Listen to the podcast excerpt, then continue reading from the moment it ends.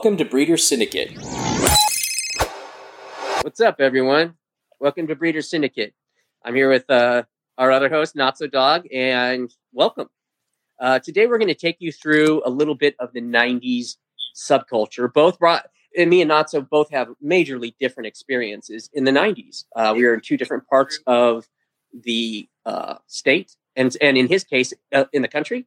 Um, and we were at different ages. So I, I think this is going to be a good one to to rattle off about.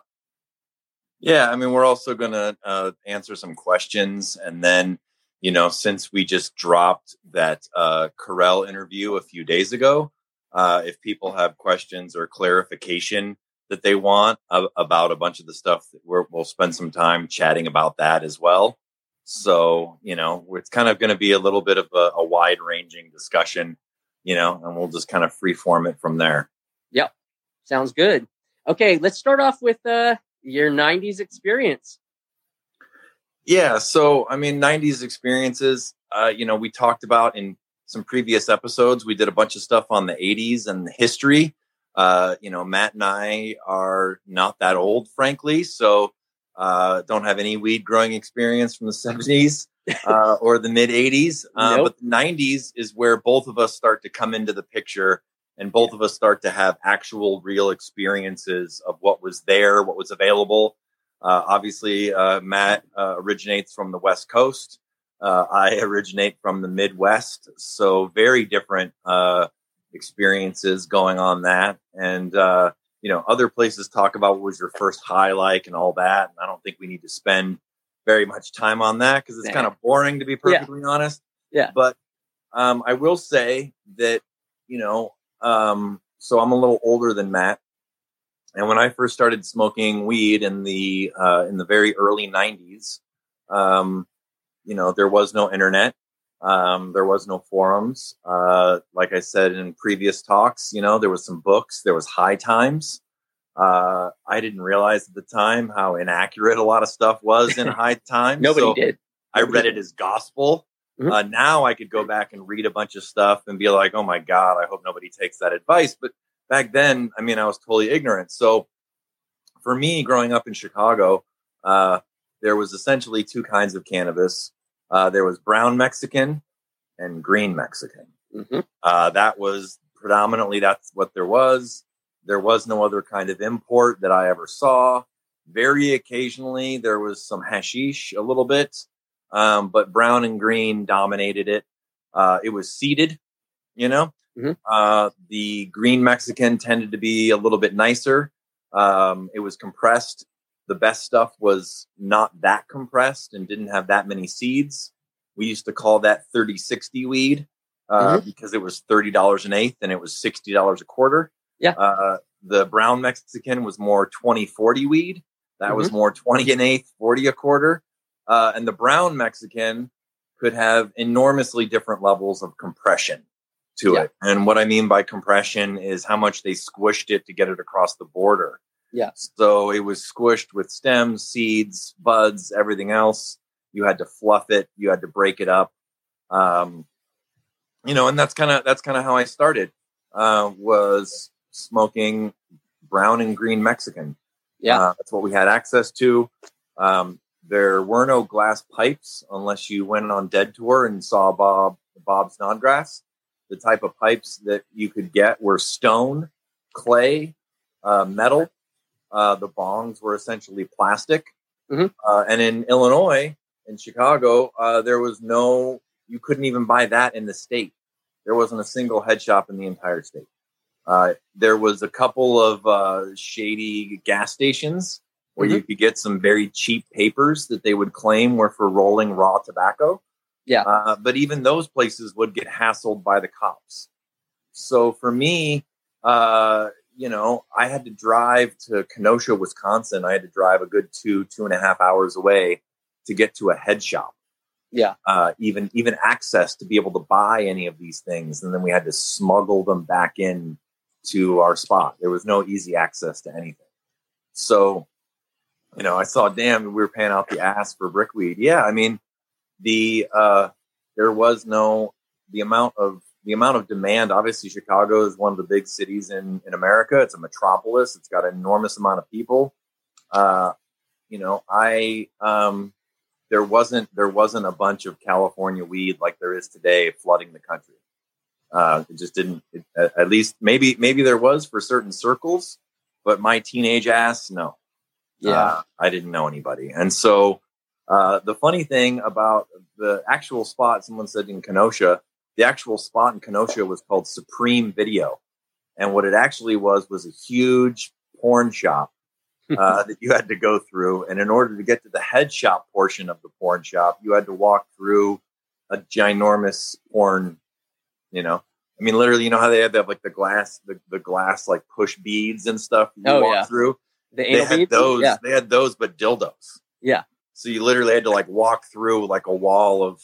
You never wanted to run backwards through it naked. I'll tell you. Oh that. no, I you know generally speaking, I, I didn't get naked in public, but um, but you know you would go there and there would be all kinds of metal pipes, stone pipes, a few clay pipes, graphics. I mean that was really all there was. Yep. Um, you know, uh, you know, getting clubs and all these high end papers that you have right now. They had, you know, the JOBs, the Ritz, like they had all the basic. There was no raw. There was no there, uh, the the papers were pretty much cigarette papers back then. Um, but yeah, I mean, it was literally like Supreme Video. It was uh, it was a huge porn shop with a head shop behind it that you had to walk through to get to it, and it was two and a half hours away. Yeah. So even even access to that kind of stuff was was pretty funny in that regard. Yeah, zigzags uh, were you know that was that was high end. You know. Yeah. I mean, even back then, this is totally different subject or whatever. But like the high end beer back then was like Heineken.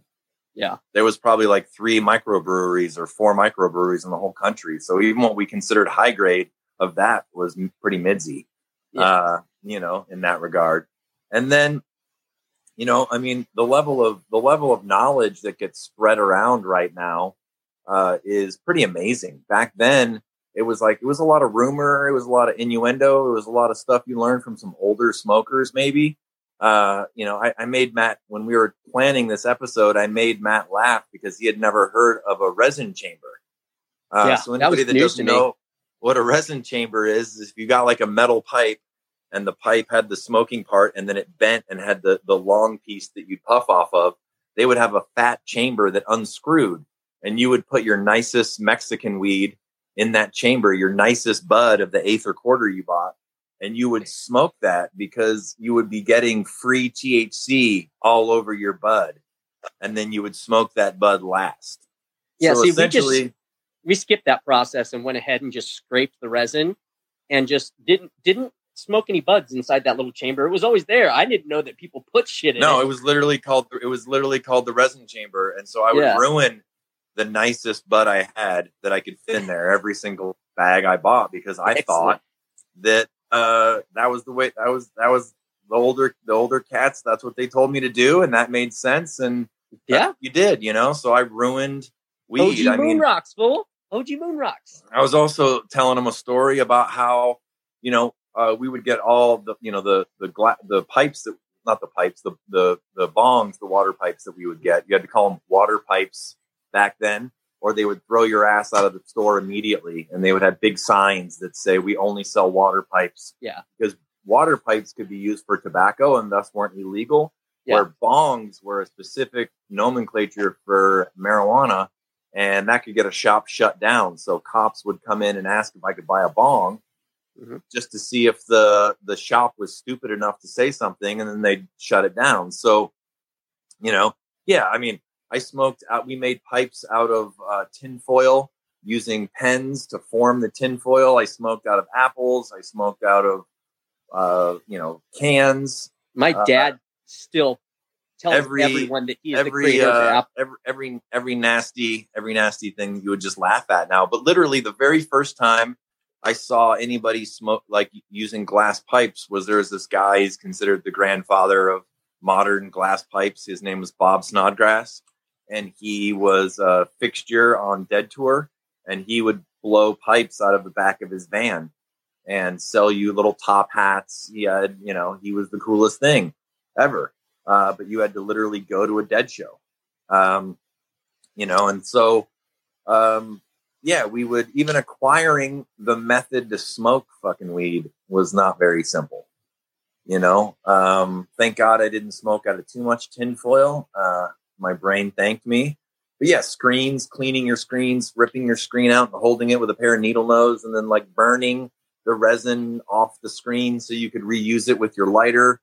Um, you know, uh, all that type of stuff. That was like cutting edge technology.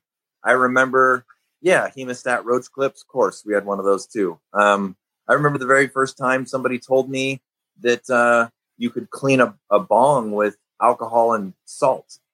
So I had a dirty graphics plastic bong and I got like 99% alcohol and I got some salt and I mixed them up and I poured it in the thing and I watched the whole bong just crack all the way up slowly. It just ruined my bong because I didn't realize that that's what would happen uh, because plastic's porous, you know? So there was so much resin that had like inhibited the glass that when it started melting the resin, it started structurally fucking with the pipe and I ruined my bong. And I was like, oh, you know, mm-hmm. I had to like leave, leave the state to go get another one. That's all I had. You know, I was like, oh, there goes the bong. Yeah. So, you know, um, now head shops are easy. The internet exists. Ordering shit's easy. Um, all that. You know, we used to. I used to take a a a um a, a tray right? And you take your weed up here on the tray and you angle it between your chest and your knees and you break up all of your Mexican at the top. And then all the seeds would roll down the tray and collect in the bottom lip. Um, and you had to de-seed and de-stem the entire thing just to get smokable weed. Yeah. You know? Um, you know, so uh yeah, the I mean I don't I can't there was another uh, porn store in Kenosha that sold, also sold pipes. The only one that I remember is Supreme Video. Uh, it's still there. Uh, I haven't been there in, in decades, but it still exists. I don't know what it does now, but it's certainly, it's certainly, uh, that's how hard it was. You know, I mean, yeah. even in a big city like Chicago, everything was banned, everything was illegal. You had to go find it. We used to use um, postal scales. That was the only kind of scale you could buy. Fuck getting a digital scale. Yeah. Uh, there was no digital scale available. There was nowhere that sold it. There was nowhere to find it. So you would have the little postal scale that you with the yeah. clip, and you'd put your little.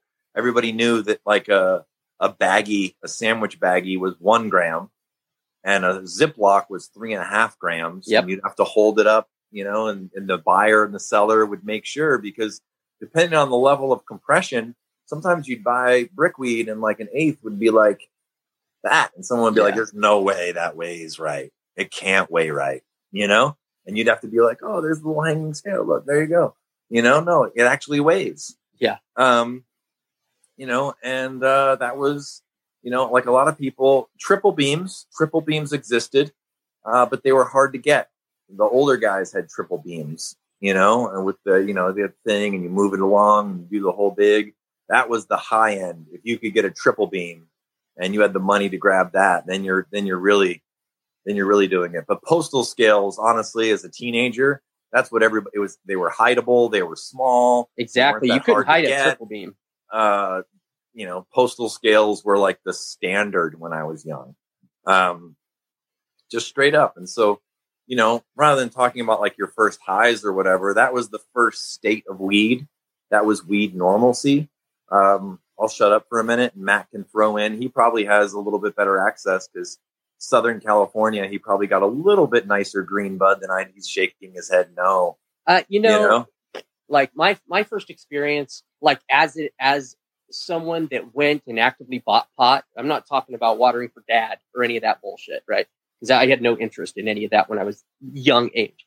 So when I first got into actually actively like going, trying to find weed, uh, the first stuff I saw was, you know, us, high school, fucking smoking out of fucking cans. You know, it, we had just gotten into high school. I was 13 when I entered high school. And that was when we first started buying from, you know, the seniors that had fucking shitty ass Mets. But we, this was all we knew. So we grabbed it. And I remember the first times not breaking it up at all, just throwing it on a can and trying to burn it, you know? No one really taught us any of that kind of stuff, like how to properly break it up or do any of that shit. Um, but we no. saw a lot of compressed brick coming through. And traditionally, most, even over all the years, the ones that I remember the most had this minty, almost chocolate smell. And I'm not talking like heavy terps, like, whoa, fuck, this is, it just had like very low smells of that. Or we had what we called the Pretendica, which was the uncompressed, and, and usually, not always, but usually it would be more redder hued. It would be full colas. And it, in our area, we were doing like 60 an ounce, 250 for a P of the the Mex, but at the same time, the, the uncompressed was usually 250 to 300 or 60 to 70 an ounce. So it was, it, there wasn't a big difference in the uncompressed versus the compressed. So for me, I'll just throw a little add to there. Um, since I'm from the Midwest, this we can get a little bit historical here for a second. Uh, obviously, they they made uh, marijuana illegal in 19 and mm-hmm. hemp illegal in 1937, and then they had a problem in the 1940, and that we started World War II, and they needed so many supplies for clothing, for sails, for ropes, for canvas, uh, army bags, all this. And so they had this program called Hemp for Victory, yeah. right? And in Hemp for Victory, they basically paid a bunch of farmers to grow millions of acres of cannabis, uh, hemp, not cannabis, not drug cultivars, but hemp for fiber in Illinois, Kansas, Indiana, a bunch of Midwestern states, right? Mm-hmm.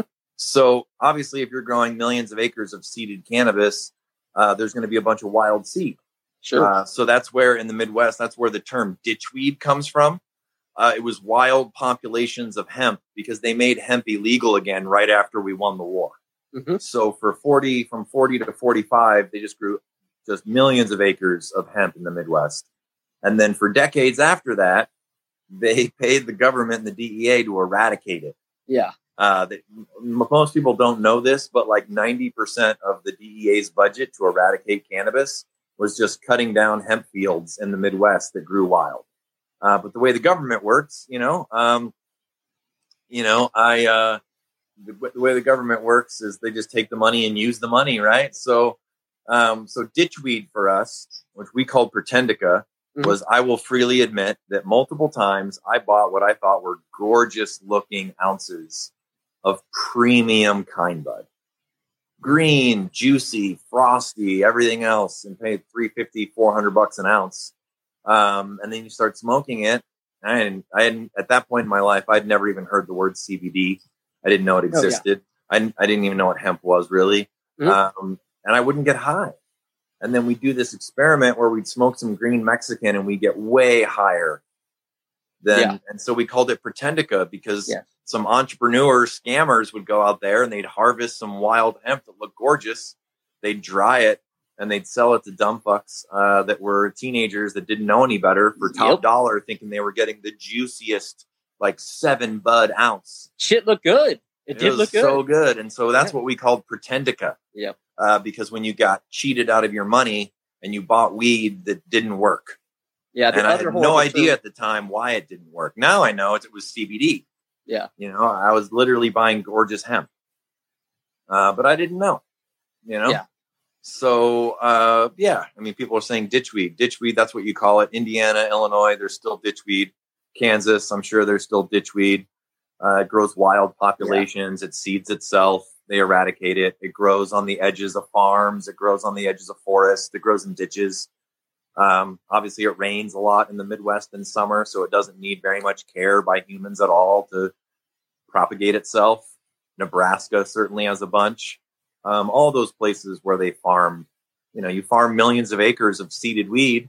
Uh, there's millions and millions of seeds that hit the ground. Yeah. Um, and it establishes a wild population essentially. So, um, you know, uh, basically you know, I've, I've talked a little bit about this before, but like, uh, when I, in the nineties, when I first got into kind bud, the two most reliable places for me to find kind bud was Holland and a Grateful Dead show. Other than that, it was incredibly hard to come by. Mm-hmm. There, the supply of it was terribly limited. The demand for it was super high. Um, and you know, so that's kind of how it was like when I said 2040 for brown weed and 3060 for green weed, um, anything better than Mexican, no matter how crappy grown, was 50 100. Yeah. It didn't, matter. I mean, I, I have some stories of some really messed up very poorly grown kind bud. But didn't matter. It was 50, 60, 70, and eighth. And if you didn't want it, somebody else would hop in. So figure it out. You know, I don't know if that I don't know what it was like in uh in where you're from, Matt. But that that was that was my experience getting into cannabis was that was what was around. Yeah.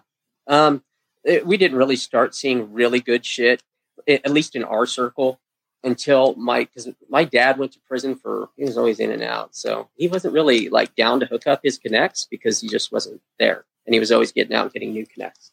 Um, my best friend, his name was Josh, moved back from Alaska. He got sent away to Alaska for some reason by his mom in high school. He did something bad or got in a car wreck, drunk or some something crazy. But he got shipped off to Alaska and he comes back and he's like, check this shit out. He opens a saxophone case. He's got a bong in there.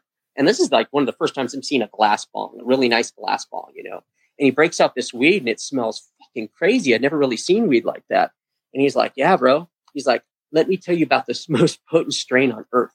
It's called Matanuska Valley Thunderfuck, bro. You know, and, and I didn't know about name strains at that point, really. It wasn't like it, it was it was all a big mystery to me. And he busts out some white what he called white rhino and some white widow, you know. Uh, that was our first real experience in our circle with those kind of strains. Um, but yeah, it, Bakersfield is is traditionally hardcore mechy. Even now, you're not getting real quality shit. Like people that go to collectives, you're just not seeing quality shit in Bakersfield. It's not a connoisseur market. It's very much driven by low price in Bakersfield. So I mean that's that's the personal experience or whatever. We don't need mm-hmm. to like harp too too long on what our own personal experiences are. The main reason to talk about it was just to give people a sense of when you get into weed. Um, you know, honestly, I'm not even sure I would have tried to start growing as soon as I did if I had access to a variety of kinds of kind bud. That's what we called it, kind bud yeah. or dank. Uh, those were the kind of the two words that we we used for it uh, commonly. Um, was the, and I'll add one more piece to it. So when I actually did um, meet some crews that uh, had weed. So this is the funny part, right? So let's say let's say that uh, you you you're like three people away from a grower, and this grower is growing like three or four or five pounds or something, right? Mm-hmm. The guy who bought all the stuff that the guy wasn't going to keep for personal, let's say the guy grew five pounds and he sold four. The dude that would buy the four pounds would take the four pounds and he would dump them out on the table, and whatever he was going to keep, he would pick nug by nug the nicest looking shit out of the whole thing because every bit of it sold. Yeah. So I might have only been like three people away from the grower, and every bud I got in the half ounces I was buying was that big. Yeah. Like there was no like everybody could just skim. Every person that got it, they just mm-hmm. skimmed the amount they were keeping, the every nice bud because everything would work. It didn't matter, uh, mm-hmm. which is ridiculous today. That like you could essentially sell smalls uh, at a premium. Mm-hmm. Um, but you know, the first time I heard the word dank um, was uh, going to dead shows. Uh, that was the kind of the comp- kind bud or dank was the way that you described shit that wasn't Mexican, at yeah, least I, in my little circles. Yeah, I, I remember my first experience with it was my friend's Adam, my friend Adam's older brother, Dave. He he came home wearing a shirt that said dank on it. And he's like, I was like, what? What does that mean? He's like, it means it's not fucking swag, bro. that was my first experience, and I was like, "What the fuck is swag?" You know, that was yeah. What, what is what is what is swag? You know, and so yeah. I mean, there was this thing where I mean, you know, being frank with people, like when you first get kind bud, like you didn't even know it existed, you know. Yeah. And then you, you have a situation where you already like weed. You're into smoking brown weed. You're into smoking the green weed. You like weed. You like getting high. It does all the different things to you. Yeah. And then you get some kind bud and like you didn't even realize that that grade existed. Yeah. There wasn't any seeds, you know? Yeah, it's um, a trip. All the first kind bud I saw too was indoor. Yeah. Uh, coming from the Midwest, uh, there was no outdoor. Yeah. Um, yeah, dirt weed, swag. Uh, you know, you'd cut it with, sometimes with the bricks, you'd cut it with a bread knife. Yeah. Oh yeah. Easy. Yeah. You'd saw it. go it, at it you know? serrated knife yeah, you'd sit there and saw it and break it up and fluff it and try to figure it out and all that stuff. And so, you know, I mean, my friends and I, like, we could go to we could go to dead shows and uh, we could buy we could get weed. You know, I mean, that was one of the, it wasn't the primary reason that we went. Um, you know, I mean, it's funny. I didn't have anything. My parent, like my parents weren't involved in it or anything like that. I mm-hmm. guess you could say I'm first gen yeah. as far as like my family getting involved. But, um, you know, when I first went to a dead show, uh, my buddy and I were trying to figure out where we could like sit down and hide and smoke some weed where none of the adults were going to rat us out. Oh yeah. Yeah. Because back then it was like, you know, 15 or something. You couldn't let an adult see you smoking weed. You get busted. Yeah. My grandma and mom were not fucking cool at all with it. And, had, and it goes back to the seeds. I used to get popped every time, and I never figured out how my grandma always popped me when I was smoking because she would fucking always catch me. And later on, she told me it was because when I would smoke bowls in my room, the seeds would get hot and pop out and burn holes in the carpet. So all, every time there was new holes in the carpet, she knew I was in there fucking smoking. You know? Oh man, we definitely we definitely got taught young uh, to remove seeds. It's certainly yeah. certainly you know certainly you don't always do it the correct way. You miss one, especially yeah, with you can't get them bud. all. Yeah, uh, and then on top of that, there's like this paper thin seed shell. Yes, not yes. the hard shell, but there's like a kind of a papery like on a garlic you know, clove or yeah, something, and that's usually miss, what stripes are on that that thin paper sleeve.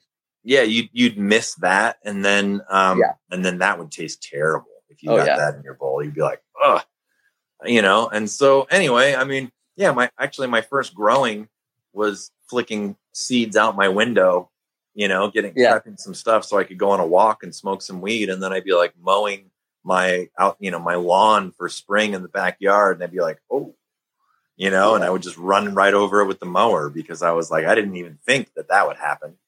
At, at Ridgeview, so, at Ridgeview, our high school, anybody who went there between 94 and 99 knew about the weed patch we had growing across the street. And it, pretty much everybody was in on taking care of these plants as long as we could do it, you know, until the narcs came out and figured it out. Yeah. So, I mean, yeah. like for, you know, the, so that's, that's just kind of to set the tone of like, that's kind of what the 90s was like you know yeah. in the in the early and mid 90s there was basically mexican there wasn't very good access the education sucked you know um and you know we uh that's what started my trips to amsterdam mm-hmm. um was was i was like i they have good weed over there and i don't yeah you know and then you know it was like you would meet people on dead tour that could give you weed because mm-hmm. lots of people would bring pounds to Dead Tour and sell eighths and quarters and ounces um, just to like you know do their two three week run worth of shows. You know, yeah. I mean that's essentially how you know. I mean that's what P Bud and Joe Brand were doing when uh, when Dog bought his sacks. They were just you know people would bring good weed to dead shows and hustle it. You know. Yeah. And um, you know maybe that maybe that uh, we could talk about that a little bit because now it's like it's pretty widely spread mm-hmm. uh, throughout different parts of society, and there's different. There's certainly lots of different types of people growing weed, and that probably always was the case. But in the '90s, um, it was a hippie-based group. Sure, like the people that were most in tune with weed, the people that were most in tune with getting weed and bringing weed to, you know, uh, dead dead shows were probably one of the greatest open air weed markets that's ever existed in America, because people from all walks of life, all parts of the country, New York, Florida, California, wherever, they would buy or bring their weed on Dead Tour, and that's how they would fund their party, mm-hmm. their food, their hotels, their traveling, their tickets, their whatever. You know, most people that went to Dead shows, not everyone, but most people went to Dead shows, smoked weed so it was really easy to sell weed and get by, and it wasn't nearly as sketchy as some of the other substances and stuff that people hustled. Weed was a little mellower, you know. So yeah, lots of people did it. Um, and you know, there's some there's some pretty famous stuff that used to get sold there. Uh, we could chat about that for a second. Um, my buddy, who you know, I, I, we talked about him before. Uh, I call him Staten Island.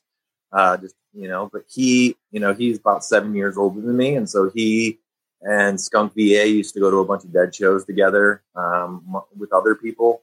Uh, and you know, they uh, his favorite weed on Dead Tour was uh, Big Sur Holy. Um, and he said you could buy Big Sur Holy Skunk and you could buy Big Sur Holy Haze. and he said, you know, a lot of people had like fanny packs back then, of all things, but yeah. he said that like it was so distinctive of an aroma that not only could you tell somebody had dank weed in their fanny pack, you could tell that they were holding on to the Big Sur Holy. Yeah. And so, out of everything that he had back then, everything he had access to, um, that stuff, whoever was doing it was bringing it, uh, you know, chunks of it regularly to Dead Tour. And so, you know, the the stuff that we talked about, the the Super Skunk, the MSS, uh, some people called that the uh, you know the Skunk Six on tour. Um, there was Skunk on tour. There was Northern Lights on tour. Um, you know, and a lot of people uh, that went to dead shows uh, grew weed or, or, sold weed or knew people that grew weed. So my education um, about weed was basically I could go to dead shows.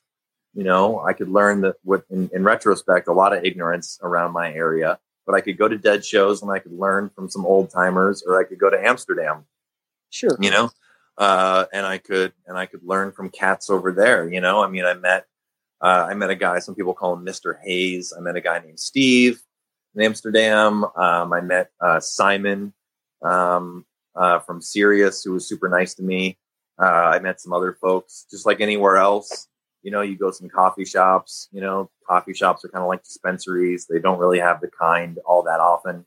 Uh, they have some decent stuff. Some of them have some really nice stuff. But then when you get started getting into like the collectors circles and you make some acquaintances and friends, um, you know, that kind of stuff. You start meeting and getting some better weed. Um, you know, so, you know, yeah, there was, um, you know, uh, yeah, there, like, uh, it's just true. It's, it's dead shows were, dead shows were the best place for, because you got to realize too, without the internet, without forums, without trading, without any of that, with everything being illegal everywhere and everything being super clandestine, um, you know, little circles might get this bud or that bud in their local area, but not that much. Um, but uh, you know, um, you know the the modern Big Sur stuff. Um, I can tell you that it's not pure. Uh, I don't know exactly the mix, but I can say that some of the Big Sur stuff that's out there, uh, Staten Island has confirmed, did smell very similar to. Um, we went over to Amsterdam in the '90s and we smelled the sage the, the actual like famous cutting of sage they ran over there, and he confirmed that it did smell like the Big Sur, some one of the versions of the Big Sur that he used to get. Um, so I can't say, um, you know, I, there's a difference. Between, you know, our buddy Bodie has a cut that he uses. Uh, CSI has a cut uh, that's a little terpinolene based. Um, you know, there's some people in Colorado and other areas that has um, that has you know the the Adam cut of sage. Um, that's not really my my wheelhouse. I can't say which ones are more legit than others. Uh, you know, but um, you know, I'm sure it exists out there in various forms. You know, so um, that was uh, you know that was the first place I saw Blueberry was on Dead Tour. Uh, it was the first place I saw Northern Lights. That was the first place I saw Skunk um, that was the first place I saw lots of different things. So uh, Matt wasn't really into dead shows, so he doesn't really share that experience. But uh, um, you know, I do. I will say I have. Um, I mean, back then we were we, we we were punk rockers, and in in our scene, it wasn't a weed scene. It was a heroin scene. It was a meth scene, and that was it. Killed everyone. We did. We didn't have um, a big weed scene, and I didn't really have the respect for the, the dead or the dead scene for that matter during those times because they were just long hairs to us, you know.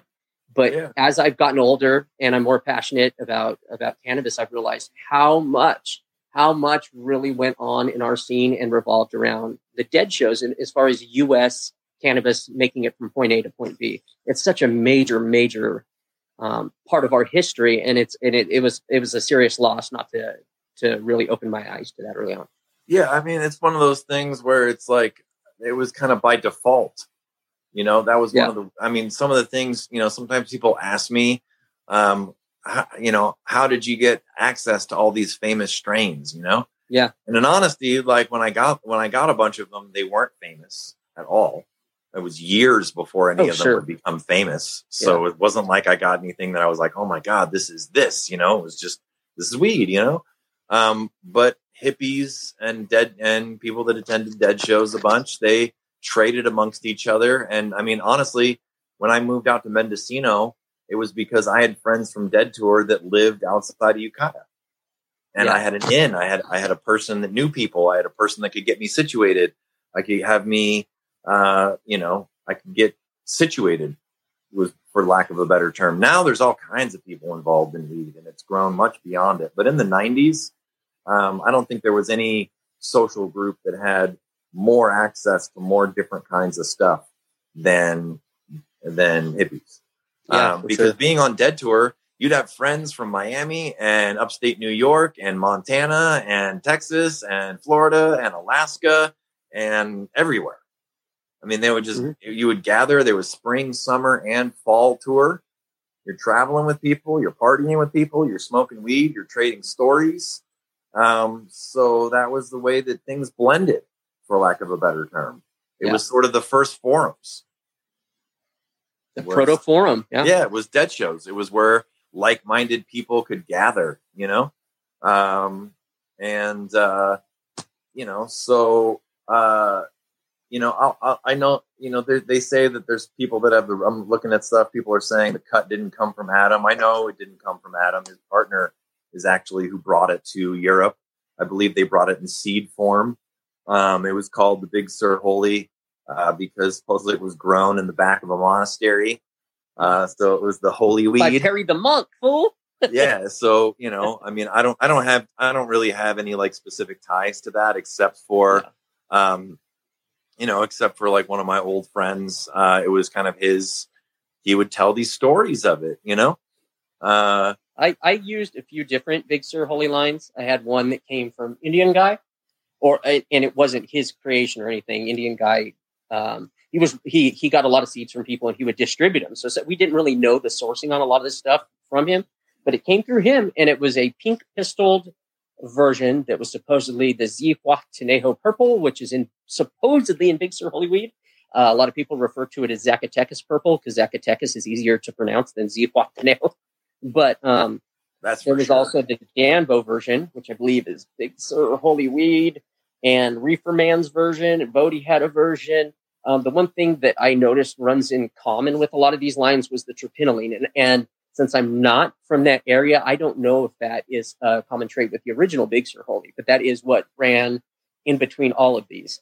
yeah i'm not i can't i'd have to uh i know for sure that and i and i i honestly don't remember uh but we did you know uh mr staten island and myself bought got some sacks from the adam and the thc crew in the midnight in in that era and he did say that it smelled like that i don't have a strong memory of what it smelled like so i can't comment certainly Pat- the one that certainly Pat the one comment. He knows. certainly the one that uh, CSI uses is a bit terpinolene Yeah. uh, based. I can say that for sure because I've I've puffed that in recent years and such, and have some experience with that one. But I don't think I've ever personally smoked uh, any of Bodie's pure. Uh, I certainly have smoked some hybrids, but I don't have a memory of Bodie's either. To be honest, um, you know uh, that's what's funny too is like you know the other thing that people should know is like you know uh, CSI and Bodie are both uh, uh, reasonably good friends of ours. You'd, you'd Mhm. classify it as, but a lot of breeders and stuff they they use their strains to breed, and so some of the collection I might have known you forever, and you might, but that doesn't mean that you're producing smokable weed of all of your pure lines all the time, where your friends can have sacks of them either. Mhm. Uh, a lot of the times, the stuff you're trying is hybrids or S1s or this or that or whatever else. A lot of these guys aren't growing a bunch of pure, you know, uh, females to smoke. Yeah. They're using them in breeding work. Yeah. Right? Well, it goes back to that whole statement of some plants are growers and some plants are breeders, and sometimes they that's not mutually exclusive. You know, sometimes So maybe so maybe this would be a good time. This is something that Matt and I chatted about that I think is kind of it's kind of cool. Um, but we can throw this in there. So Sure. when we were talking to the the the on on the Karel interview, one of the cool things was to me was hearing you know how they came up with the nickname Victor Barn mm-hmm. uh, and how they came up with Beatrix Choice. Victor Barn was like the code name that the royal put on his bank account to get yeah. the yeah. to get the kickback skim that he wasn't going to be traced to him. Yeah, and Beatrix was the queen, and you know, and, and that kind of yeah, and, and that kind of that kind of ties in to like cannabis for a long time has always had like we've had this uh we've had this nickname game we're kind of subversive in that regard and so we yeah. make a lot of nicknames about pop culture you know and stuff like that and we use um we give various nicknames to weed right uh, a mm-hmm. little crew gets it and it becomes you know you you throw a nickname on it uh, for instance i'll give you a couple examples the legend of the puck mm-hmm. uh, is that the guy that everybody got it from uh, you know he used to carry it around in a in a hockey puck case it looked like the some people might remember bubble tape that bubble gum yes it looks about yeah. that size it literally yeah. is, is, is a case that holds yeah. a puck you know um and uh and so they called it the puck because it came out of the case yeah um you know the, you know we uh, i have the dog shit um but in minneapolis it was called electric boogaloo you know um the snowbud was called skunk five in florida um you know chem dog has been called chem dog uh, we called it just straight dog for years. Uh, then it got called Skunk VA. Then it got called Chem 91. Um, and so these certain strains have names, and a lot of them are funny, and a lot of them tie into various things, you know, and stuff like that. But for Matt and I and others, it makes it a real bitch because when you're trying to find out, like, is this NL5 by Skunk One? Yeah. They didn't keep the real name that they got. They didn't keep the lineage. There's a nickname. And so we put a lot of time and energy and research into finding out like what the real names are. One second. One, one before you get there, we do have the top voted question is in a previous episode, you guys spoke about NL2 possibly being renamed to Hindu Kush when Sensi acquired Neville stock. You want to go ahead and talk about that part? Sure ties in. So there's a there's a there's a couple things there that we could that we could talk about. For one, real quick, just Hindu Kush is a region, um, and that Sam Skunkman, Dave Watson, uh, he brought a Hindu Kush that was not related over to Amsterdam as well at some point. Um, and lots of things have been called Hindu Kush, but uh, in specific, this the Sensi thing. If you look back uh, in Neville's catalog, basically every time he talks about NL2, he ref- in every description from the 86 catalog on, he calls it a Hindu Kush phenotype. Yeah. Right? He keeps describing it as a Hindu Kush. Um, there were things that, you know, he called uh, what he called skunk Kush was NL2 by skunk one. Yeah. Uh, you know, he kept every, every, every, basically every reference you can find to NL2 in any of the seed bank catalogs, he calls Hindu Kush. Yeah. And then when Sensi took over, they renamed a number of his things, and I spoke about this before, but um, they uh, they renamed it NL2. And one of the clues was they also sold Skunk Kush, and they called it our best Hindu Kush phenotype crossed with Skunk One. Yeah, you know, but you look in Neville's catalog, and Skunk Kush is NL2 by this. Yep. You know, and so and so Sensi just changed every reference to NL2 um, to Hindu Kush right? Um, and so there's they even use if you look in the verbiage of Neville's description of of NL2 in his 88, 89, and 90 catalog. Uh-huh. Uh, they they even use similar words, same words, and similar verbiage and similar sentences. Um, Neville had some very long-winded descriptions of his weed, uh, paragraphs like that. Sensi would would would shrink them down to two or three sentences. Um, but uh, it's pretty clear. We've documented in a variety of ways. They what what if you bought Hindu Kush from Sensi Seeds, uh, it was NL2 F3 that was sold by Neville the last three years of the seed bank catalog. Um, and everything that they had that said NL2, NL2 just disappears off the face of the earth. Uh, with the exception that Dutch Passion uh, released an NL2 pheno that mm-hmm. they called Oasis.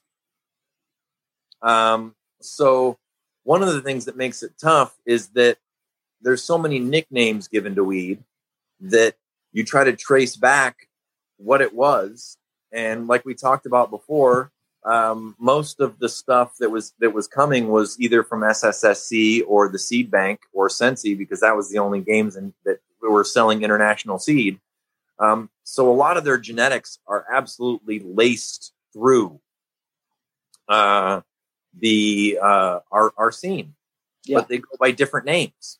And then how do you piece together? You know, on for instance, I'll give you an example. So we've I've always thought that the dog shit, or I, I like to call it the electric boogaloo, uh, because I think electric boogaloo is one of the all-time coolest names in cannabis. Yeah. Um, and so changing it to dog shit, today, definitely today, uh, in modern cannabis, where everything has to be candy and evoke images and be desserty, uh, there's zero chance that anybody would name anything dog. It would be about as much chance of dog shit being a name as like filthy sweat sock. You know, yeah, it wouldn't. Yeah, it just wouldn't. It just wouldn't come about. You know, um, but we've always felt that it was an, an NL5 haze phenotype. Uh, yeah, cat piss would be very unlikely. Um, and uh, you know, if you not that, and and Matt and I have issues with Phylos, but if you go and you look at Phylos, okay, some of the things that that dog shit is supposedly fairly closely related to um, is European NL5 haze phenos that have been, you know, mm-hmm. um, and so we've always we've always had this idea that it was that. Yeah, and we were able to trace it. Why it was called this in Oregon, it was called this in Minneapolis, but what was it before Minneapolis, right? Yeah. And then it pops up. Phylos isn't very good at showing family relationships. It can only show them if they're really close. Yeah. Um, but it shows relationships to pith yeah. It shows relationships to C5. It shows relationships to A5. It shows relationships to hash plant haze and stuff. And that's be, probably because it's an NL5 haze. Yeah. And so you try to get you try to get various stuff like that. So there's all these cool nicknames, you know, and some of them, you know, I mean, we know the Cindy 99 story. Supposedly he found seeds and he's laughing, but supposedly he found seeds mm-hmm. in a bud of Jack Herer. Yeah.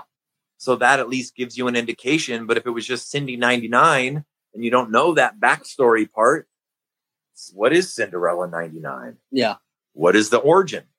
Mm-hmm. You know, what is the, and then it might have one nickname in one group. You know, I mean, we have some friends on our Discord server and they get into battles over it because, you know, the puck, the puck was called the, you know, hash plant. Some people called it Skelly. Some mm-hmm. older people say bullshit. No one ever called it Skelly.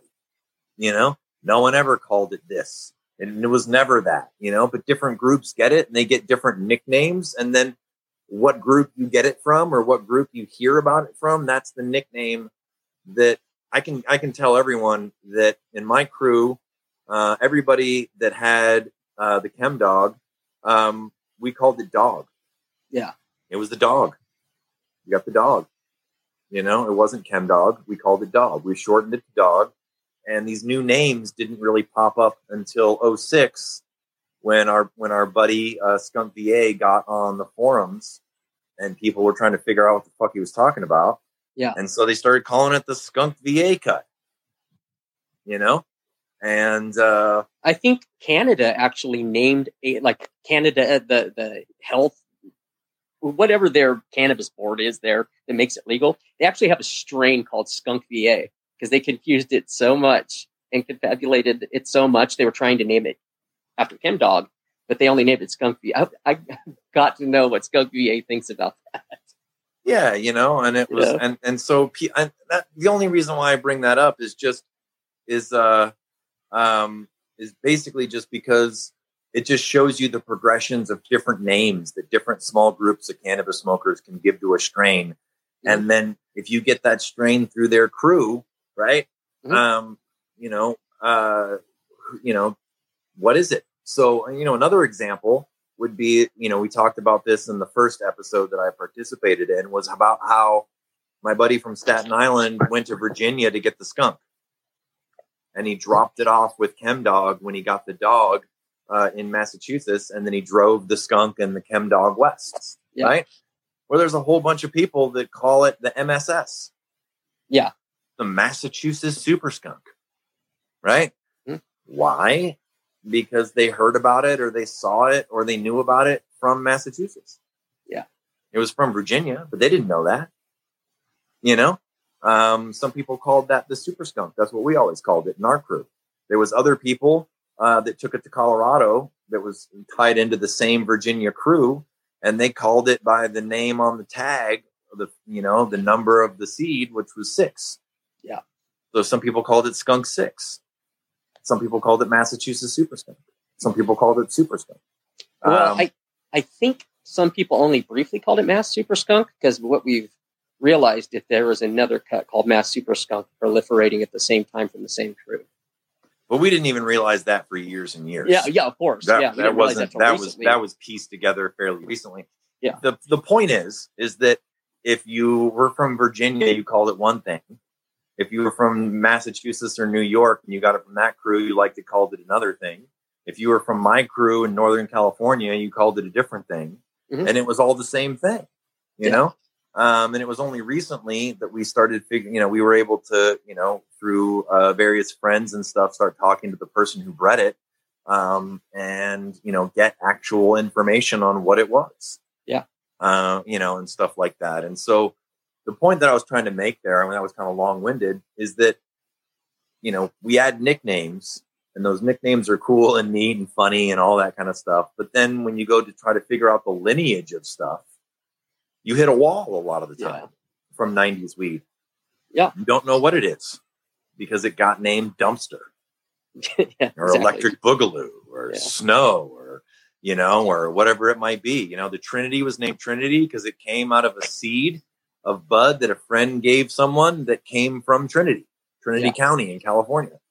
Um, so that's where, uh, you know, yeah, somebody, you know, will we do more with SSSC? It's quite possible. Yeah, uh, guys, you, if you if you want your questions to be a part of like the giveaway and stuff, though, put it in that little question section. It makes it easier for us to read and catch it. Like we won't miss it as much, and you'll be entered in the the giveaway at the end. So keep that in mind, guys. Yeah, and so so the name game happened everywhere um, for different reasons. In America, it was mostly in the in the '90s. It was mostly just crews giving cultural names to stuff. Yeah. Um, in Holland and other areas, it was to hide the lineage that if they got it from somebody else, you know, they would mm-hmm. change the oh, name oh, yeah. a little bit yeah. sometimes and hide that. That's common now in America too. Yeah, absolutely. Uh, people people like to hide exactly where they got what they got. Well, you can't be um, you can't create something magical if someone else created it. But I mean, that's that's so that's the funny that's the part, right? Is that really yeah. what it boils down to? Is that you know, and we we could talk about this kind of stuff too. Is like you know they everybody everybody gets to breed or whoever wants to breed um you know you get seeds and you get clones and you get whatever from your crew yeah from your connections and you start with whatever that was was there is nobody out there anymore that is collecting random mass landrace strains on their own travels for the most part breeding them and bringing totally unique things that no one else except for the farmers in those regions had. Everybody gets what they get from their friends and their crew, who they know, and then they start breeding. And that's not a diss. Everyone wants to act like in today's world, breeders have to come out with some kind of totally unique genetics mm-hmm. and they're not just standing on the shoulders of everybody that came before them. But that's a bunch of preposterous crap. Yeah. I mean, it, it literally is. You get it from you know, uh, you know, I mean, we could talk about maybe you could talk about, you know, there's some famous strains from down by you, Matt, that you had access to, like um, Bull Rider. Well, see, know? Bull Rider was uh, one of the uh, few that I Betsy. didn't have access to. I didn't get access to Bull Rider. Hog's Breath. Hog's Breath, I did. Right, that kind of stuff. You know, yeah. that doesn't give you very good clues about what the hell's in it.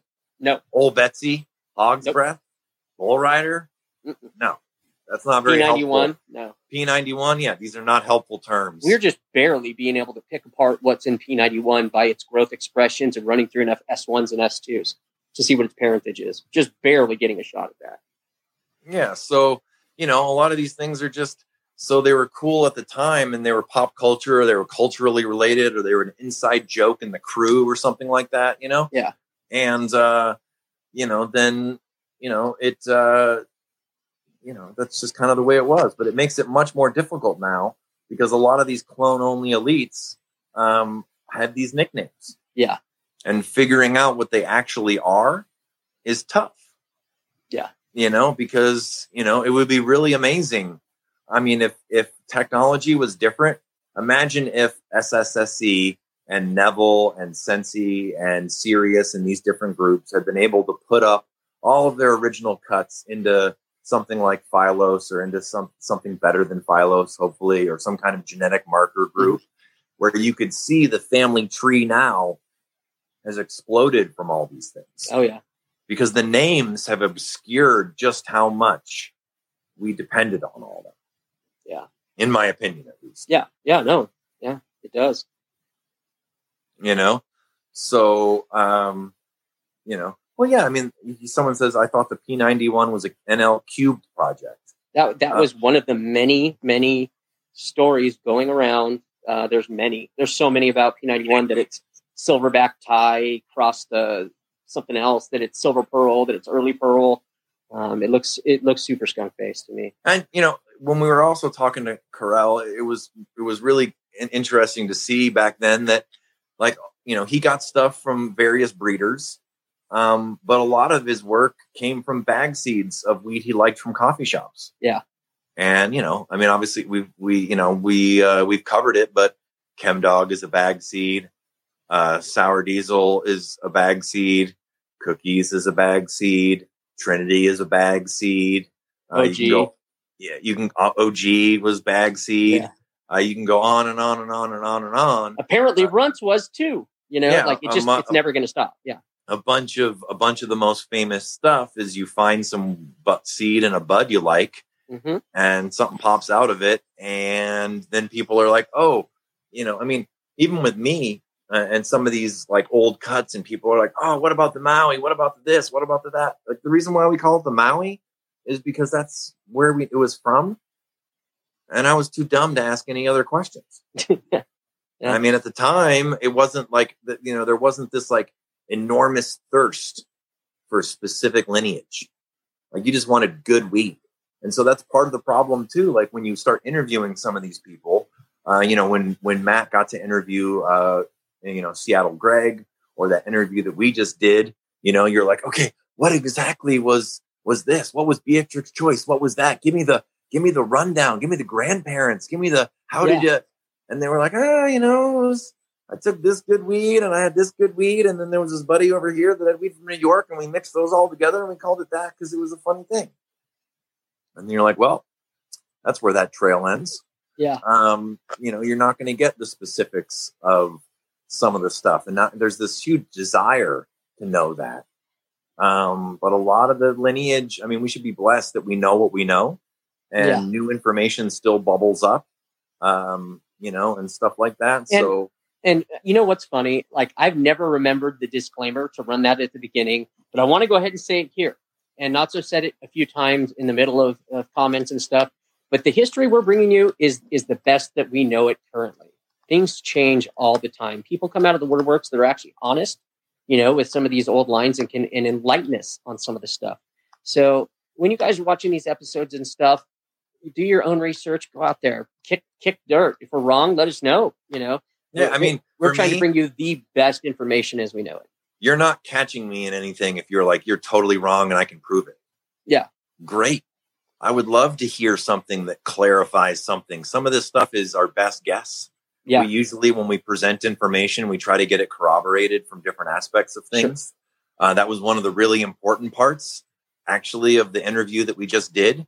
Was mm-hmm. there's kind of been this battle between Sam and Neville over exactly what happened and then getting uh Karel's, you know, opinion on what he got from yes. from Sam as well, uh, and the time frame that he got it in. You start getting little pieces that add in, and it backs up one story. It doesn't mean it's totally right, mm-hmm. but you know that's that's what you do with evidence is you're trying to gather up evidence and give your best guess. Yeah. Um, you know, sometimes people disagree. What do you do when when you know, three people are involved in the making of something and two of them don't agree with the other one. Yeah. A lot of times people try to fix like, well, which person do I think lies less or lies about what? Or maybe their memory is just different. You yeah. know, I mean, that could be it too. I mean, people are like, oh, you said something wrong. It's a lie. It's not a lie. Well, some sometimes it's a lie, but sometimes it's just people have different memories of the same thing. Yeah. Um, you know, so and a lot of this stuff, you know, uh, we we had a big, you know, we had a big chat with uh, with Caleb um, about breeding and goals and stuff like that, and we chatted about how difficult it is to actually breed. Mm-hmm. And you know, one of the things that's so crazy about bag seeds or accidental pollinations is sometimes they're better than some humans' best effort. You know, uh, and that's really humbling. Sure. Um, you know, Neville said that all the F1s he made of Haze he liked more than all the polyhybrids he made.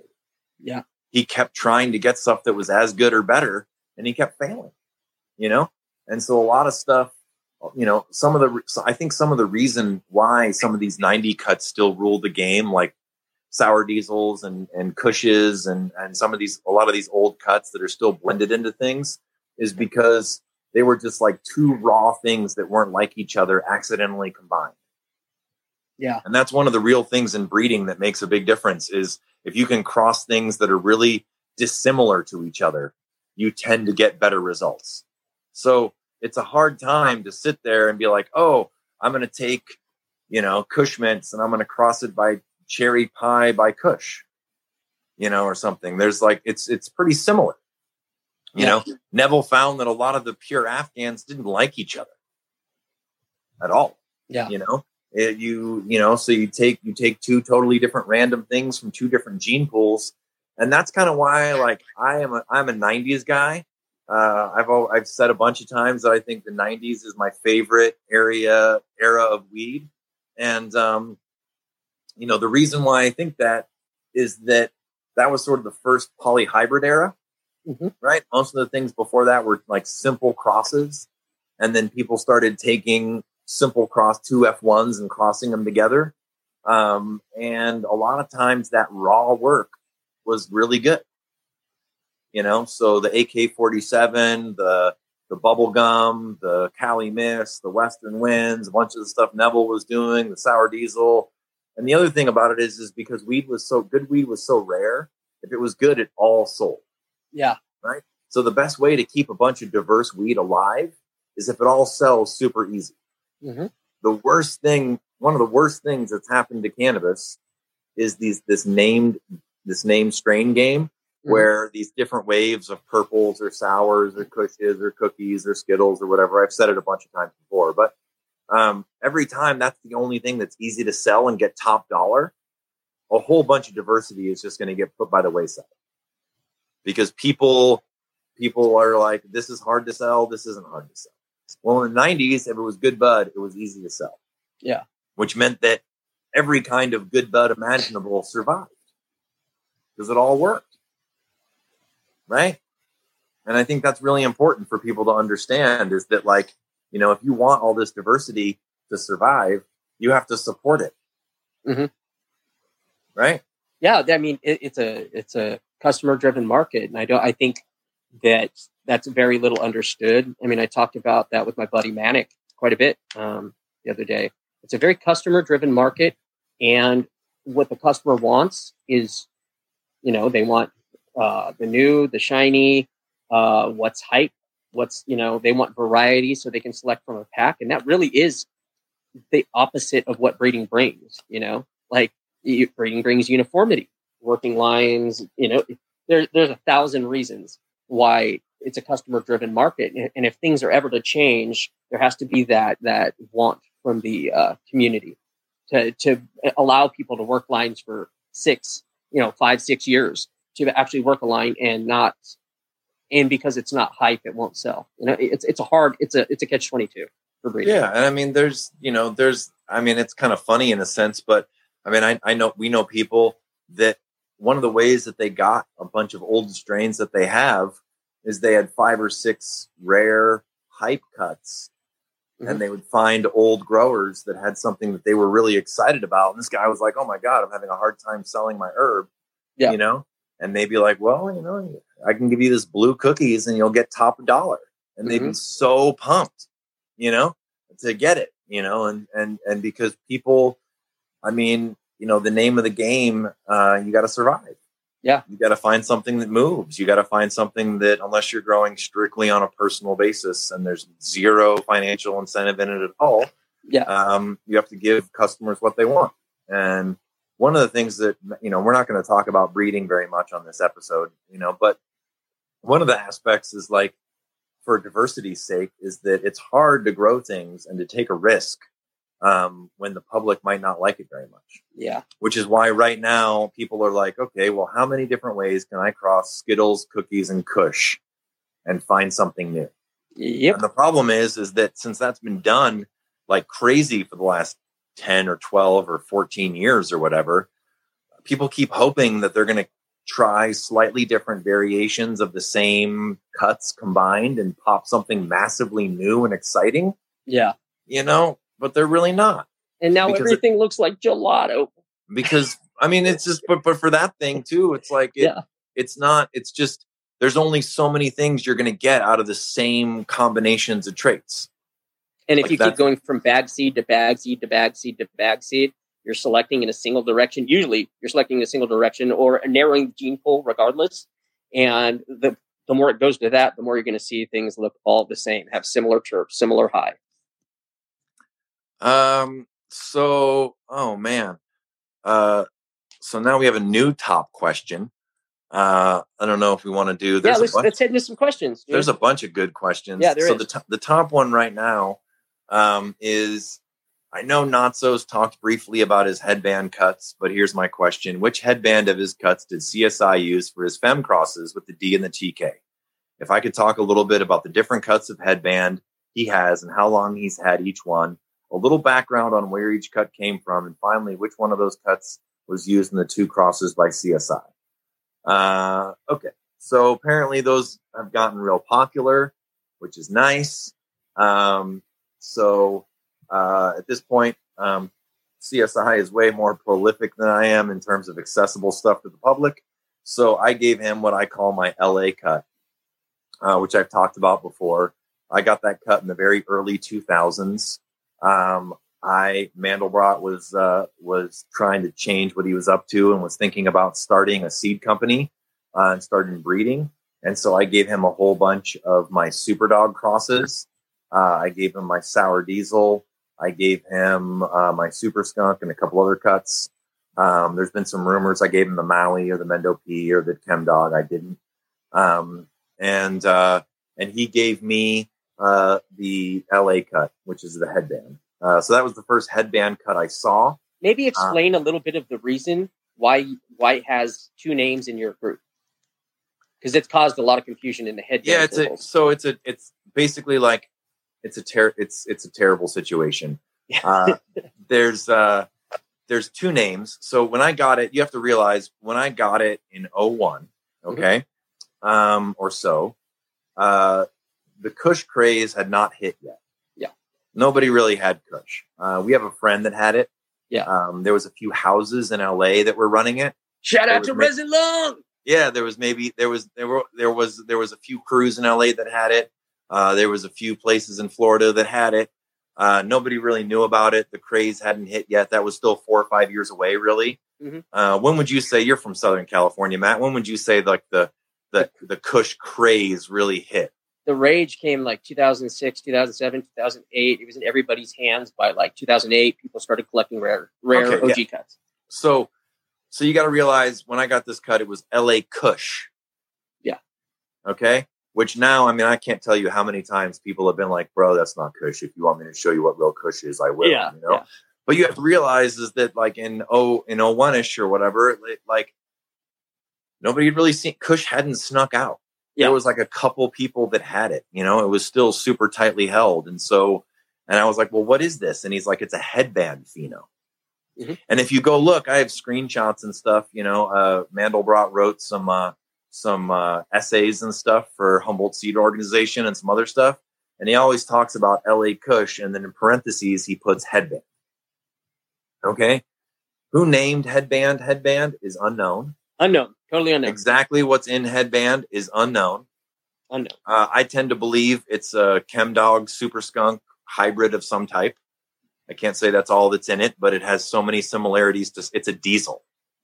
It's not exactly a diesel, uh, but it's a diesel family. That's what it looks like to me. Mm-hmm. Um, you know, we used to sell it as sour for the longest time. Uh, no one ever called me out and said it wasn't sour. Mm-hmm. Uh, in fact, when uh, when Mean Gene got it uh, in my in my community uh, way back when, and he used it as the final stage in making his root beer, which has become world famous in the last little bit, mm-hmm. all the rage. Uh, he got it as sour, and because some people would just call it that because that's what the buyers wanted, um, and so. Um, you know, when he lost it, he kept trying to get sours, and none of the sours he got were it because it wasn't it. You know, uh, he didn't even realize what cut it was until a, a, while ago I showed it to him and I cracked him a jar and he was like, "Oh my god, this is it. This is mm-hmm. the cut." You know, so um, so basically, what it boils down to is that there's two names for it: L.A. Kush and Headband. LA Kush is vastly confusing because of the Kush craze that hit and the fact that there's like 58 different Kush cuts that came out of Southern California within five or six years. And the headband, most people don't have it, so they confuse it with Loompa headband. They confuse it with the Bay Area headband. They want to know, well, is it different than the um, oh god, what are some of the other names, Matt? Well, the 56. I mean, you know, there's there's all these different names, yeah. and they all get confusing. They all have crazy lineage. So the I just call it the LA for lack. It's, it's what I put on all the tags on it, for lack of a better way to put it. Um, but you know, back then it was by far the first headband I'd seen. Mm-hmm. And uh, I didn't see Kush until I believe the first time I actually got a plant of OG. I got the Flow Rider in 04 ish. Yeah. Uh, so it was years before I saw uh, anything that became known as Kush. Yeah. Right. Um, so that's that's the name. The next headband cut I saw, some people call the 56 day. It takes longer than that. Uh, the story is is not the greatest. I don't really like to tell it, but yeah, basically, huh? You don't need to tell it. Well, but basically, let, us put it real simple. There was some violence in the Kush crew down in Southern California. Some people took this cut and fled to the Bay. They were hiding out in the Bay, and they didn't want any drama to follow them. So they had this cut, but they didn't, and they wanted to grow it, but they didn't want to call it that. And so they uh, they decided to name it the headband to throw people off the trail. Yeah. And then at some point, uh, a few years after that, maybe it was 05 ish or something like that, they gave out a mislabeled tray. They, had, they were selling a tray of cuts to a buddy and they gave him a tray of this headband cut uh, instead of uh, instead of the other one and it slipped out. So if you see there's a there's a, a, a old friend of mine who uh, runs a lot of chem strains. Uh, he goes by IC, you know, uh, ICC, IC Collective on Instagram. Um, the headband cut that he runs is that cut. Um, Mr. Bob Hemphill uh, got that cut around that same time from that same group. Uh, that's the headband cut that he has. Or that Matt Elite has, really. Yeah. Um, yeah, Matt Elite. I mean, I'm just saying, like, that, different different when people see me running headbands, and, and I, I'll mention this because we are going to release a headband blue bonnet through Breeder Syndicate. So if people are looking out for that, that's going to be the 56 headband. Now, so, yeah, in our Matt- crew, it's we have headband by Natso. We always call that Natso's headband. And then we have the 56 headband that, that I think most of us refer to as headband headband. Yeah. So, so that, that came out. I got it. I got it in about 6 mm-hmm. It's very Kush like. Uh, it's one of the most potent cuts I hold. Um, it's a really, really great cut. Uh, and you're talking potent. about the 56 currently. The 56. I mean, actually, to be honest, both cuts I would yeah. put both the LA and the 56 in my top five potency of things. I mean, it, they're really good. Yeah, they're really, really both high high quality strengths. But whatever the headband, the 56 was called before, I don't know. Mm-hmm. But it's not a headband. It was renamed a headband to literally throw off the trail of whatever it actually is. But to clarify, we don't know who named headband, so it could have been the first use of the name headband. No, because I got the LA cut in 01 and he said it was a headband pheno. That's right. Um, yeah. And I don't think they renamed it until the mid 2000, like 2004 or five or six or something ah, like that. Ah, that's interesting. Um, yeah. because I don't, it didn't slip out in the bay until around that. I mean, you could ask your buddy Matt Elite when he got yeah. it, but yeah, but there's a crew, there's a crew, um, that got it in that same general time. It's a super nice cut. Um, the other famous one is the Loompa um, which is an OG. One, which is which is another like Kush type You know, Yeah. He's he's pretty sensitive about it, you know. But it seems like it popped up on the forums, and the first place we can trace back him mentioning it is about 08, late 08, 08. early 09. Yep. Um, so the LA predates that by about eight years. Mm-hmm. Um, it predates the 56 by about four or five years as far as having the headband name. Um, you know, there's other things thrown out like Day Wrecker and stuff like that. I have no idea. We can't um, trace the Day Wrecker lineage very far. It's very hard. I can't trace it. Um, but you know, to answer to final the guy's question, um, the LA uh, I gave to CSI specifically because I wanted my main goal with breeding is to get better weed into people's hands. Uh, and I knew he would throw it in various rooms and release hybrids of it. And I believe the first two hybrids he's released of it are the TK and the D, MD. Yeah. Um, uh, D, TK, and LA are some of my favorite things. Uh, so I have high hopes that those things will combine well. I especially have high hopes for the D, which uh, for a variety of reasons. Um, but uh, that's the headband cut. That's the story of the three main ones. Um, there's some guys in New York that say they have a different one. There's some other people that say they have this or that. Headband is absolutely one of the most mysterious names in cannabis. Lineage is a pain in the ass. Who named it is a pain in the ass. Um, I'm not saying that I have the first one, but I have the first one that I encountered. Yeah, that's it does seem encountered. It, it does seem like those other two popped up years after, um, for lack of a lack of a better term. Yeah. Uh, you know, so I don't know. There's another question that got a bunch of votes. Whose Durban Poison is the official version, Mel or Sam? Well, uh, so I can answer that. Also, when Karel stated the Durban was imported, wouldn't that make DP comparable to Mexican brick? Uh, yeah. So basically, you know, we chatted about this at the end of the last interview, but Mel Frank in either 1978 or 79, he gave uh, Sam Skunkman both the Afghani one and the Durban poison that he had. And Sam traded him some sativas. Uh, Sam then later on in, in 84, 85, when he went to Amsterdam, he brought Mel Frank's uh, version of Durban Poison to Amsterdam. Um, Mel Frank had some terrible accidents and he lost, I believe, all of his original seed collection sometime in 83 or 84 as well. So um, we thought for a long time that Mel Frank's version was the only Durban Poison uh, in Holland. And therefore, everybody's Durban Poison must be a derivative of what Sam brought from Mel. Uh, but then in the Karel interview, we find out that that was totally wrong. Mm-hmm. And there was an actual coffee shop named Durban Poison that sold South African weed, and they got all their Durban Poison from bag seed that they bought from the coffee shop. Yeah. So that really widens the Durban Poison gene pool. Um, you know, uh, and where people got things. So if people got Durban Poison from SSSC, it was probably it was from bag seed. If they got it from um, Neville, it was probably Mel's version. And it's hard to say. Other other seed banks carried uh, Durban poison other than those two, and we don't really know right at this particular moment what their sourcing is. Mm-hmm.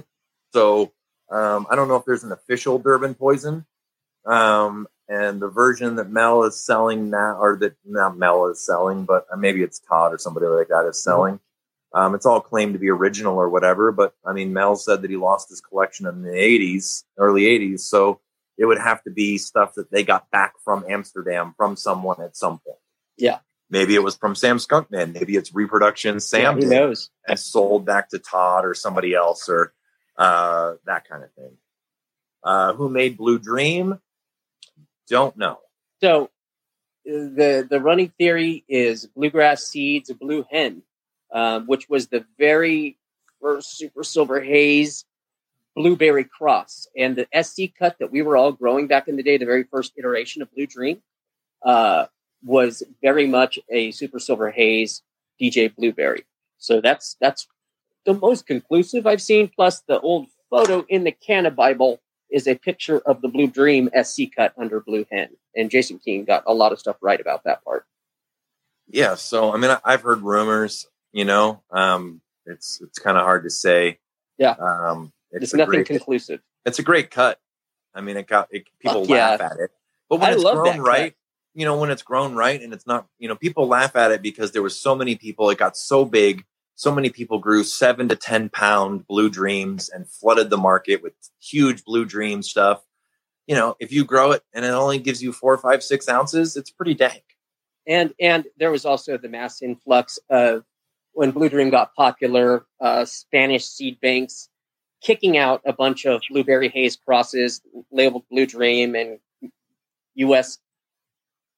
U.S. companies sold Blue Dream seeds in mass which really, really ruined the market for that actual cut.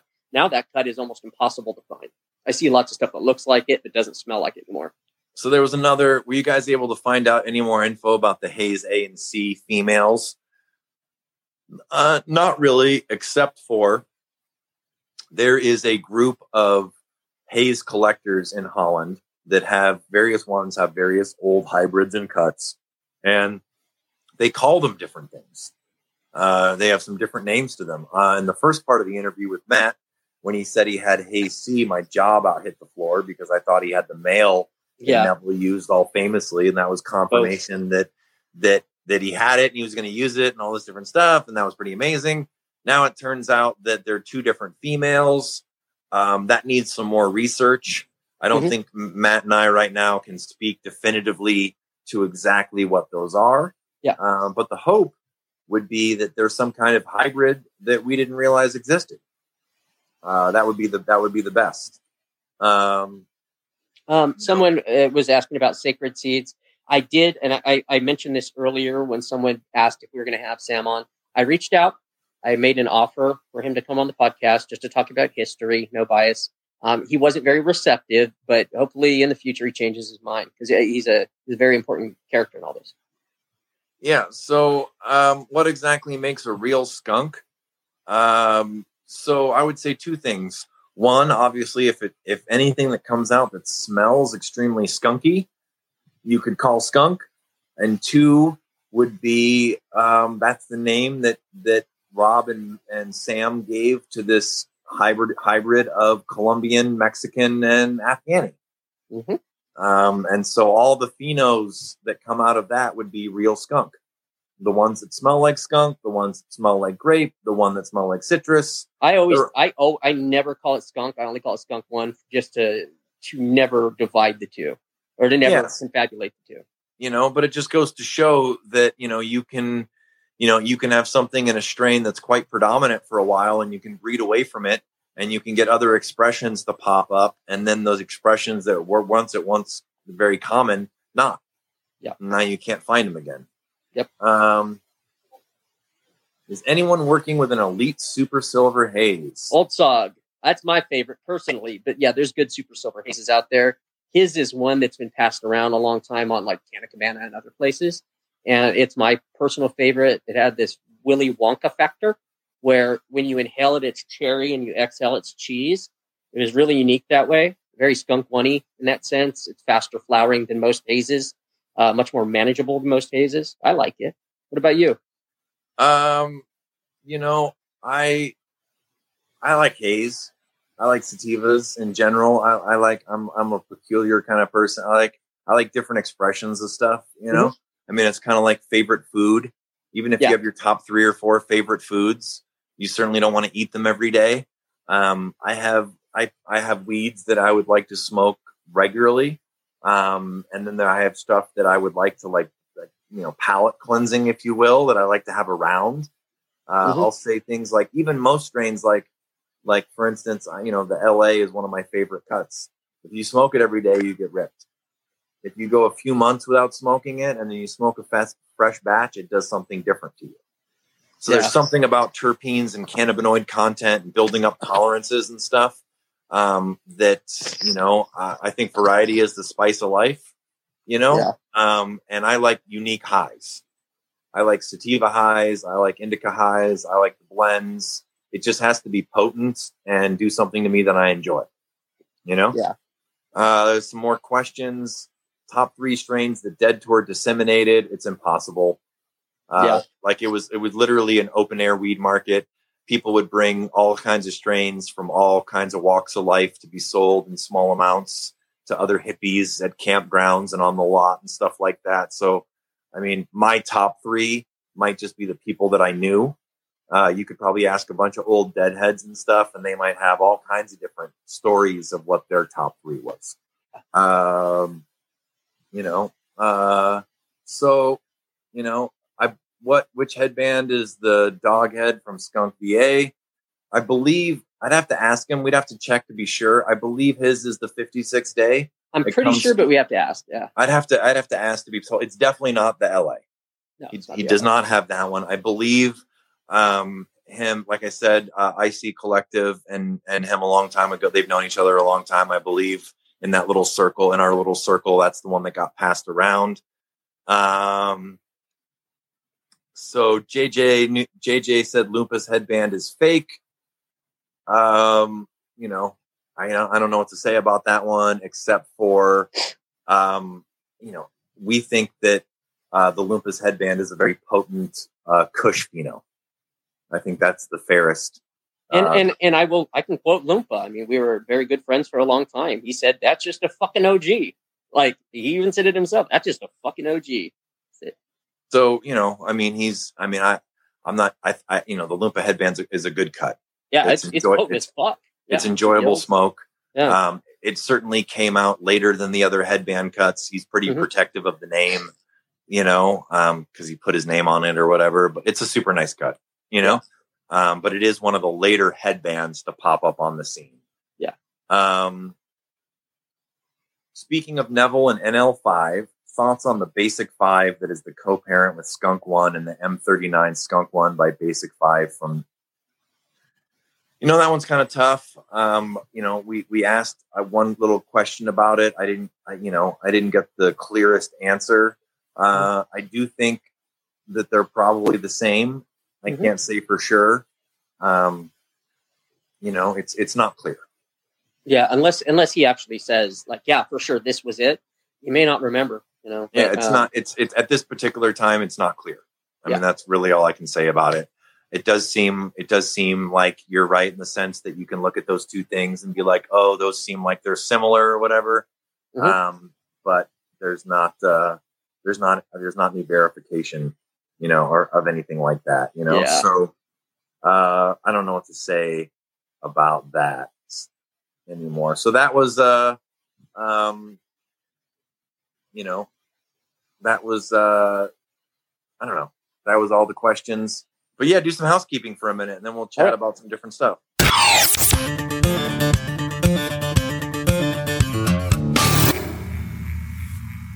Oh, if there's a legend, you guys want to come on the show? I mean, there's there's a lot of these old dudes out there, and I mean, we're not really bringing people on that are like bud tenders and and and stuff like that that are more common era.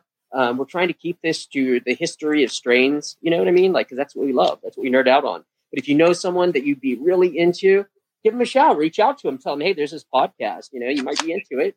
Send it to him. Yeah, I mean, we have some different ideas and stuff like that. It's going to be a pretty wide ranging podcast. We started with the the 80s just because that's kind of like the beginning of what most people are familiar with.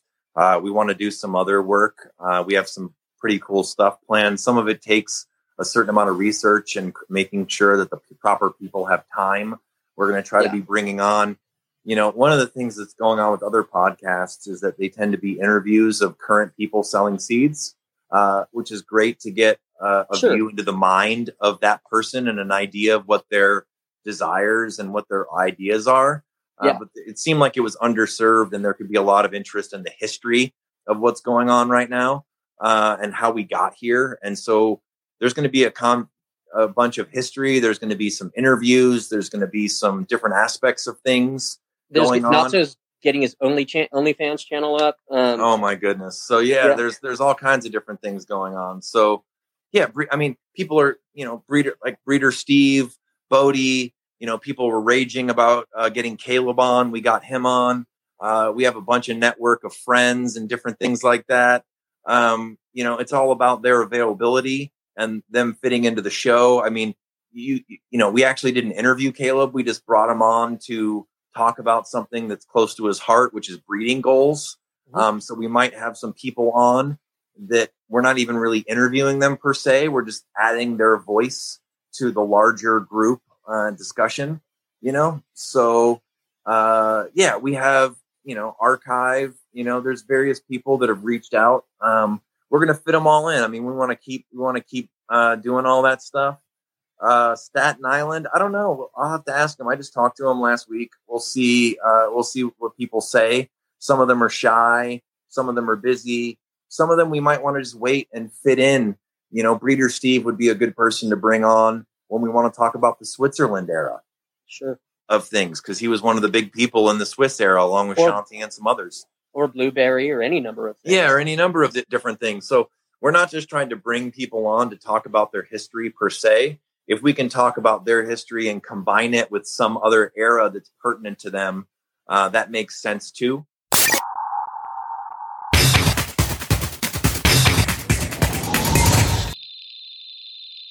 So, uh, be sure to keep your eyes out for the notification emails. We're still doing Crowdcast right now. However, we are planning on switching over to Twitch. Um, so if you have a Twitch account, make sure if you don't have one, go make one. Very soon, we're going to be switching over to Twitch, and it's going to be a little bit different format. Um, on Twitch, I can actually put like pictures up on the screen as opposed to trying to hold them up and like shakily show you. Um, so yeah, but but for the moment, we're going to keep doing Crowdcast and make sure that you're you're registered on Crowdcast. Make sure you follow the the podcast if if you want the notification. Um, let's see what else we got. Well, then I'll throw a couple things in here. I'll throw a plug. We have a, a Breeder Syndicate Discord uh, mm-hmm. that we, Matt and I, and uh, actually quite a few of our close friends contribute to all the time. So if you want to talk about things at length, you can always hit us up on there. Um, we um, we're I, have, I, just started doing documentaries about weed, different weed documentaries. You know, uh, we can show cool movies yeah, we, we, post content, we post old pictures, we post old articles, seed bank stuff, all that different types of stuff. Uh, you know, yeah, I do look like I'm sitting in a pew. I'm traveling right now, so I'm you're in a throne. Really odd, I'm in this really odd chair. That's not my style, That's but this is what I have to do in order to get to it. But yeah, the Breeder Syndicate. There's an email uh, for me now set up there that we set up this week. So if people want to ask questions, um, your your questions could turn into a whole episode. Frankly, yeah. uh, you know, you never know. Um, there's a lot of stuff that's uh, you know we want to bring stuff that's people, um, you know, about people's interest. Um, but there's a there's a bunch of cool stuff going on in the Breeder Syndicate Discord. We chat on there all the time. Um, one of the things that Matt and I are doing is we kind of wing it on this show a little bit. But the reason why we can wing it is because this is our hobby yeah. you know, weed history, learning all this different aspect, trying to like find truths amongst this. This is my uh, weed life partner. So, so this yeah. is uh this is what we chat about all the time. So yeah. really, this is just like Matt and I have been doing this with a big group of friends for years. Yeah. And all of a sudden, we just turned on the camera and decided to bring other people in. Yeah. Is kind of is really kind of the focus of it.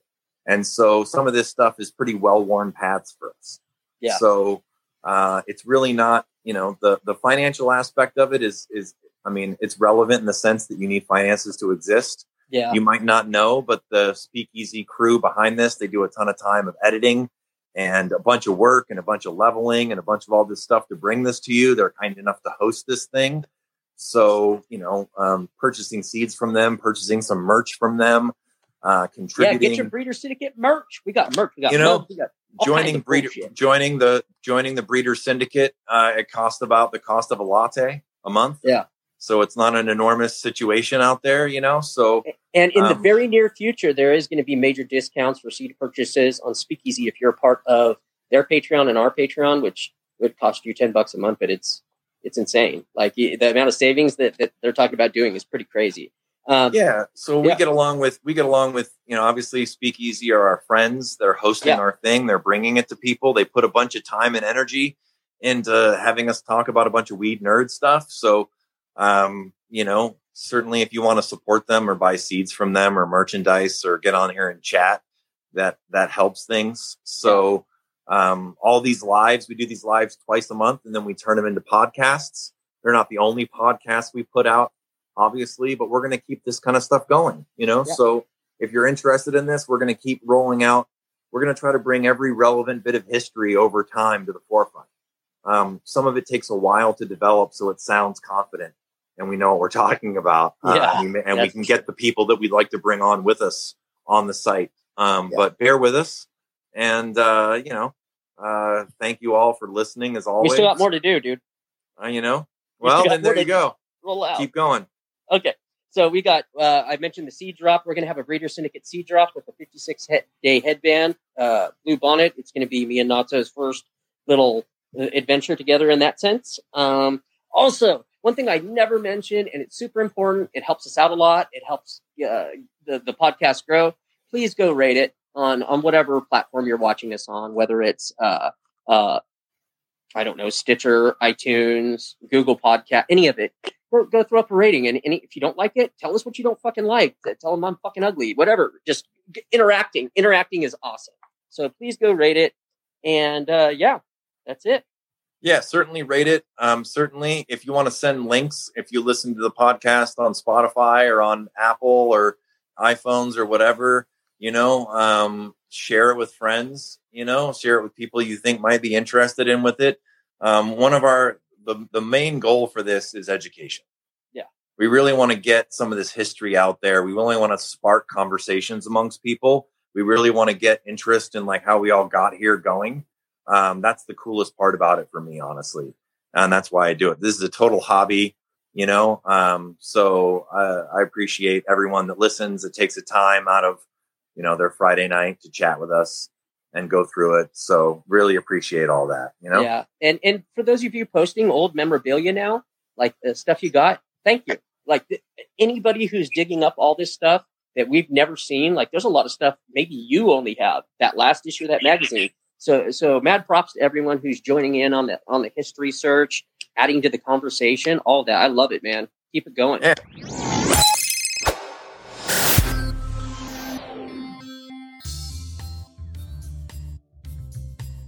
And just because you think that hit some common history might be common to your crew, it might be rare or it might be a puzzle piece that fits into other things that we already know that might be a real light bulb. So reach out, you know? um, and all that all the time. We're we're not we're not elitist on any level. Um, but it's crowdsourcing, yeah, uh, information and trying to verify it and trying to get it out there to people. All right. Well, it's all been right. fun, fellas. Enjoy everybody's Friday night. Peace. Peace.